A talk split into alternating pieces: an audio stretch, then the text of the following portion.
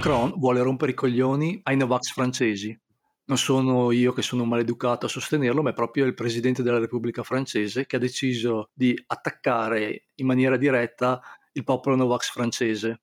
Questa notizia è un po' su tutti i giornali, quando l'ho letta sono saltato in piedi, mi sono un po' messo a ridere, ho iniziato a tifare per lui nonostante mi stia sulle scatole veramente molto e mi sono ricordato di una nostra discussione passata dove ci siamo detti in maniera molto chiara che i politici italiani non sono proprio al massimo della furbizia in questo momento perché c'è un enorme popolo che cerca un rappresentante che li difenda da questa ondata di Novax che ci stanno veramente rovinando le giornate, ci hanno rovinato i fine settimana per quasi tutta l'estate e tutto l'autunno con le loro manifestazioni, che ora rischiano di mandarci in lockdown mandando capo gli ospedali.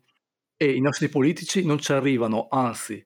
E Macron, a cui tutto sommato avrei dato 20 centesimi a farla larga, prende, si arma di questo coraggio. Lo fa in vista delle elezioni, probabilmente giocandosi una scommessa? Può essere, però lo fa Cosa ne pensi? Vabbè, che effettivamente, come dici tu, è chiaro che da un certo punto di vista ci sarà anche sotto una mossa dettata dalla pura strategia politica. Si vede indietro nei sondaggi e quindi deve fare qualcosa per risollevarsi. Però credo anche che abbia capito esattamente che cosa fare per risollevarsi. Perché è ovvio che c'è una maggioranza silenziosa che non ne può più. Non ne può più ed è disposta veramente a, a tutto pur eh, di rimettere un po' di razionalità e di, e di etica, anche direi, di etica pubblica in, in, circolo. Perché è vero, è veramente questo il problema che ci, che ci tocca da vicino alla fine, al di là di, della situazione contingente. Il fatto è però che i nostri politici italiani non ci arrivano. No, questo effettivamente no. E basta vedere tutta l'esitazione e le spaccature che si sono fatte intravedere nell'ultima manovra dove sembrava che si dovesse fare un'opera di assoluta violenza no? nei confronti dei renitenti, eh, però alla fine la montagna ha partorito un topolino, come si dice. Nel senso che l'unica cosa che sono stati capaci di fare è stato questo obbligo nei confronti dei cinquantenni, che tra l'altro non si sa neanche bene come poi verrà applicato, e, e poco altro, poco più. Questo dimostra chiaramente che c'è un, veramente una paura da parte dei nostri politici di andare contro quello che alla fine è una minoranza anche eh, molto, molto piccola. Non capisco veramente di che cosa abbiano paura. Eh, magari di ricevere qualche accusa di mettere in atto dei comportamenti discriminatori? No? Sì, ma allora parole come discriminazione e dittatura sono parole che andrebbero usate con grande attenzione e con grande eh, conoscenza del, del, problema, cosa che chi le usa in questo momento eh, non ha, non ha né la conoscenza eh, né l'attenzione. Passiamo semplicemente alla parola discriminazione, non è così semplice da, da capire è una parola che ha tutta una serie di affastellati semantici che però, a mio parere, proprio non hanno nulla a che fare con quello che si sta verificando in questo momento. In questo momento c'è uno Stato che sta cercando di salvare la sua popolazione da un problema molto grave e quindi sta mettendo in atto delle azioni per risolvere il problema. Chi si sta opponendo lo sta facendo con delle ragioni che sono non ragioni, perché sono eh, dettate dalla irrazionalità più pura, dal volontarismo più puro e anche secondo me da una certa arroganza di credersi sapienti di una cosa di che invece non si conosce assolutamente e quindi non, non si capisce di che cazzo di discriminazione si sta parlando qui. Guarda, l'unica discriminazione che c'è in questo momento in atto è di natura economica e sociale, nel senso che questa multa da 100 euro colpisce fortemente qualcuno che campa con quattro spiccioli, mentre per chi ha i soldi, vabbè, con 100 euro magari non ci va neanche a cena fuori una sera. Una multa giusta dovrebbe essere legata al reddito del singolo. Ecco, questa è una discriminazione, dare la stessa multa al poveraccio e al milionario. Poi magari sono io che sono troppo comunista, non lo so, eh.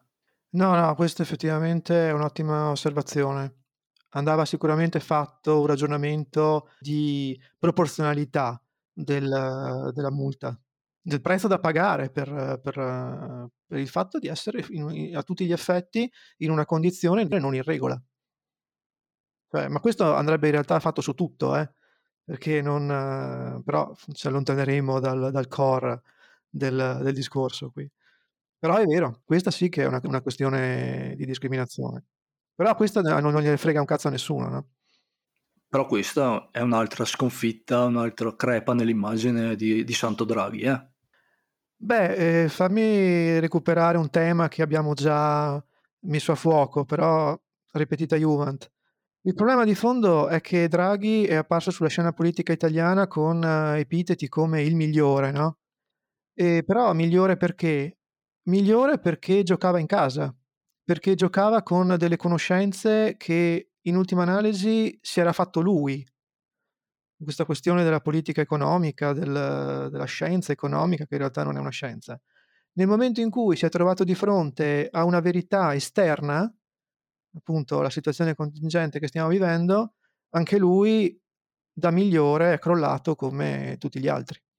Quindi mi, mi chiedo se forse non è il caso di, di, capire che quando si incorona qualcuno bisognerebbe essere davvero sicuri che si è messo alla prova di fronte a davvero dei pezzi di cultura davvero difficili e davvero complicati. Poi tra l'altro passiamo da Draghi che è l'eroe dei due mondi, quindi non è attaccato da nessuno ormai, la stessa Meloni lo fa un po', diciamo, per modo di dire, perché ha, ha il suo ruolo. Mentre se torniamo a Macron, che è il protagonista, tutto sommato lui si è preso un fuoco nemico bifronte per questa sua esternazione, no?